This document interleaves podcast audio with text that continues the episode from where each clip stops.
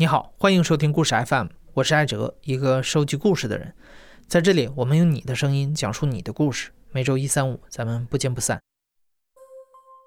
先剧透一下吧，今天的故事讲述者从二零一六年开始炒比特币，然后幸运的获得了资产的大幅度增值。但是我在这里需要先提醒一下，尤其像比特币这种投资方式啊，因为它的价值波动特别剧烈，所以不要盲目的去羡慕别人，投资理财还是要谨慎。呃，我是小月，生于八八年，现在在北京生活。我是来自于农村，相对来说是比较，呃，家庭不是很富裕的这种情况。我毕业之后到现在大概七年的时间，一直都是在做电子工程师。就是一五年底到一六年初，然后开始接触到了比特币，然后才开始，就是那个，就有了这么一个契机吧。我记得就是一六年，就是我一六年初买，然后一六年中旬六月份的时候，从两千多，然后呼呼呼一直涨到大概五六千。这个时候对我来说，我作为一个电子工程师，收入其实是就那时候不到一万块钱。就是这种涨了翻翻倍的时候，可能就有赚个两万到五万吧。所以说这就好我好几个月的工资，对我来说已经是非常多了。然后我就跟同事之间就是吃饭啊或者聊天啊时候，就那种欲望，就是特别想跟人别人提提一下，就是哎我那个投资然后赚了那个翻翻了一倍，就是那一天记得去我们去一跟同事中午下楼吃饭的路上，然后我就在在跟朋友说那个，就说哎我现在的投资的钱一天上涨好几千，一天涨好几千。就是就是特别爽的那种感觉，我根本意识不到其他人的存在，就别人说了什么或者什么，因为我的关注点全都在自己的身上。我现在想肯定会 说那这个这个什么二逼啊傻逼啊什么的，就那当时我是意识不到的。就是大概六月份的时候，有一个一波小涨，也就是说。从两千多涨到五六千，这种一年有百分之百的收益的这种，超过百分之百的收益的这种投资，我觉得已经算是暴涨了。但没想到就是第二年的时候，也就是一七年的时候，那是就是就不叫暴涨了，就百倍的收就是上涨的那种，也也挺普遍。我第一天觉得，我一夜醒来之后觉得，哇靠，就是就是那种，那就是就就是只有两个字能形容，就我靠的那那种。但是你会发现，过一段时间之后。你觉得自己的想法太渺小了，又会被其他的涨幅，然后就是把以前的这种，就是自己的那种观念，然后打破。就是那时候我，嗯，因为炒币就大概有个两百万，大概三百万。我觉得那时候就是生活比较焦虑，因为工作了很长时间，就是心里比较焦虑，想休息一下。所以那时候我就想着带我爸妈那个去做一下体检啊，或者什么的之类的，或者是旅游啊之类的这种事情。当时是这么想的。忽然之间九月份，我妈查出来癌症，那个说肝癌。那时候就是那个很纠结，就是这个事情，就是因为两件偶然的事情，就是碰到了一起之后，自己就会给他找一些因果的联系，会不会是因为？自己那个突然之间赚了一大笔钱，对自己说来这么大一个幸运的事情，是不是要有一个不幸的事情然后来抵消？所以说，然后我妈才会得病，就是就会有这种这种联想。但是后面因为我妈的病情急剧恶化了之后，就没时间纠结了，而是一心去想就是今天怎么治疗，或者那个哪个医院的大夫好，就是会去考虑这些事情。在给母亲治病的这段时间，小月也辞了职。她觉得万幸的是，至少现在自己有这个财力储备来给母亲治病。我觉得农村的家庭是没有这个能力做储备的，包括我在医院里见到的这些病友，就是是没有没有能，包括甚至北京人，我觉得可能都没有这个能力去准备的。每个家庭的就是存款，如果二十万的话，就是治疗一个这种癌症。基本就最少五十万起吧，所以说大部分家庭就是像农村那我们的农村得了这个疾病就只有等死，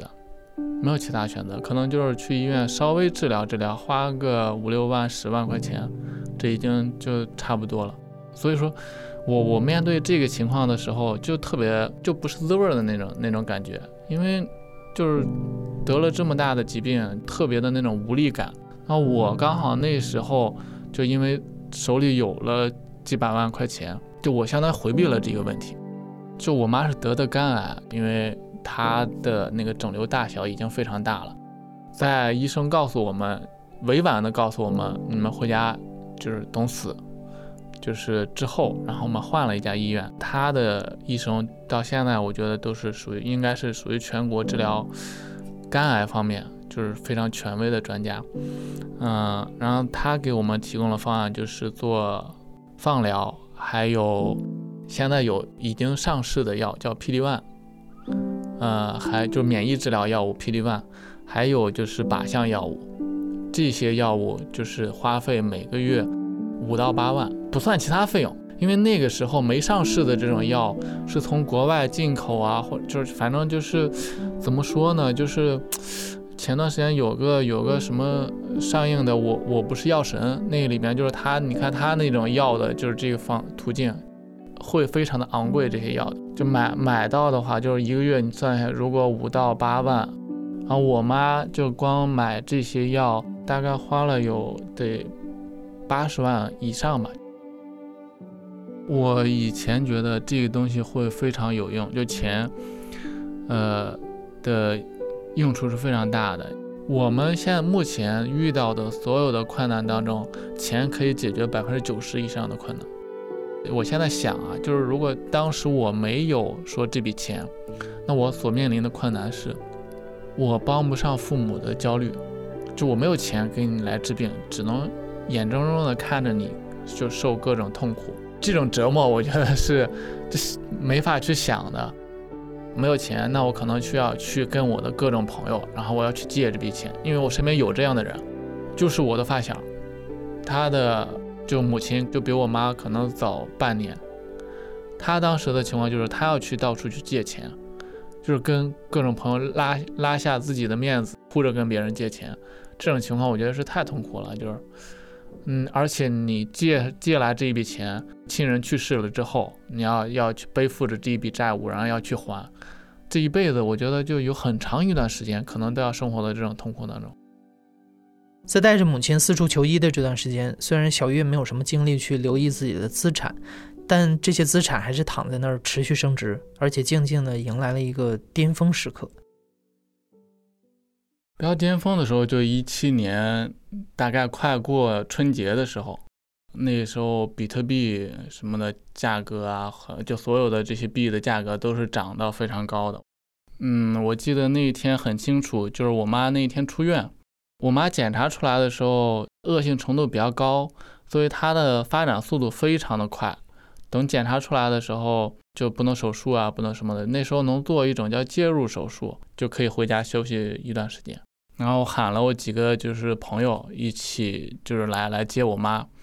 嗯，我见到我朋友说的第一句话就是说我现在终于到 A 八了，A 八的意思就是资产到达八位数了，就是千万级别了。以前有钱了可能就是两百万、三百万，脑海中是这个数字，就会想两百万、三百万挺多的钱，但是想要一一辈子不工作，这个钱还是就感觉好像缺缺缺点儿。但是真正到千万之后，虽然不是说特别多，在北京可能买一套房，然后千万就没了。但我觉得对我来说，就是我就每个人都有自己的财富自由的定义嘛。我觉得这一辈子可能我就够花了。我妈过世是今年的七月五号，也就是不到一年的时间。就是我妈去世之后这一段时间，怎么说呢？就是就是自己算是解脱了，因为。我妈在的时候，就是我那时候焦虑到有的时候晚上会一一整晚都睡不着，然后还要想到第二天要去哪家医院，然后买什么样的药，然后那个问什么样的大夫，就是什么样的治疗方案，或就是一一堆的事情，就是根本焦虑到睡不着觉。然后一旦我妈去世了之后，剩下的就是只有悲伤，但是就有时间来想。我现在自己的生活了，就我未未来我要怎么怎么走我自己的道路。目前就是近期我的生活就是上午呃看书阅读，到了下午的时候，可能会看一些知识类相关的节目，五六点钟，然后出门啊吃个晚饭，然后去看一部话剧。就是人在面临突然的这种财富的这种巨变的时候，我倾向于认为人原先是什么样子的，就后面还是什么样子的。因为我以前就是一个就没有钱这种，就是一一个小屌丝这种这种这种形象，然后我后面还是这种形象。有一个词叫暴发户，为什么叫他暴发户？就是因为他的财产财富增加了，但是有一些人身上的一些本质的内容是没有变化的。所以我现在就在我的财富就是这种巨变了之后，我是在做一些按部就班的事情。就跟原先区别其实不是特别大，就是能够算上区别的，我觉得就是说，现在我去超市买东西，可能不会说太在乎价格。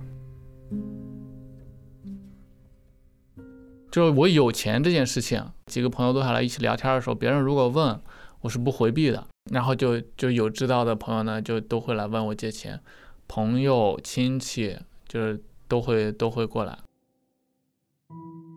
就我自己就情况还可以，所以我也不会拒绝别人，然后就借了一堆，借一些什么比特币啊，啊那个是最惨的，我可能借出去了非常多，但是因为中间有一些他自己就行要操作或者什么的，然后就是导致他亏了，所以说然后他欠了我一大笔钱，就是这这种朋友，就是如果再给我一次机会，我还是会借给他，就是因为我觉得他值得借。欠了我的钱，他会觉得特别的那什么，他会过一段时间就给我来发个微信，或者说哎见个面，然后一起聊一聊。短时间内他还不上，但是他会记着这个事情，他会不断的来，不会说那个好几个月然后不联系的这种。一七年大概一七年年初写了一篇文章，就是当时幻想如果未来我有了一百万，我会怎么花。那那时候我觉得就是一百万对我来说是非常大的钱了。然后我我列了一个清单，多少钱要干嘛，多少钱要干嘛，二十万要给父母，三十万拿来投资，我记不太清了。我记得有一条比较搞笑的，就是两万块钱给我一个做摄影师的朋友，然后用来买摄影器材，就是因为跟跟我那个那个朋友特别好。呃，而且我觉得他自己本身有这个想法，有当摄影师的这个想法，但是自己一直没有那种动力去迈出这一步，所以我就是一直在去怂恿他。然后当我的钱就是真的就是涨到一百万左右的时候，那我我就喊他出来说，就我当时那个说说过，就是如果我有一百万了，我给你两万块钱，然后买摄影器材，然后我就陪着他去买了两万块钱的那个那个摄影器材，买了两个那个镜头。小月对我说：“他现在对成功的定义更清楚一些了，就是要过得幸福，自己过得幸福，然后帮助亲人过得幸福，最后挑战一下，再帮助其他人过得幸福。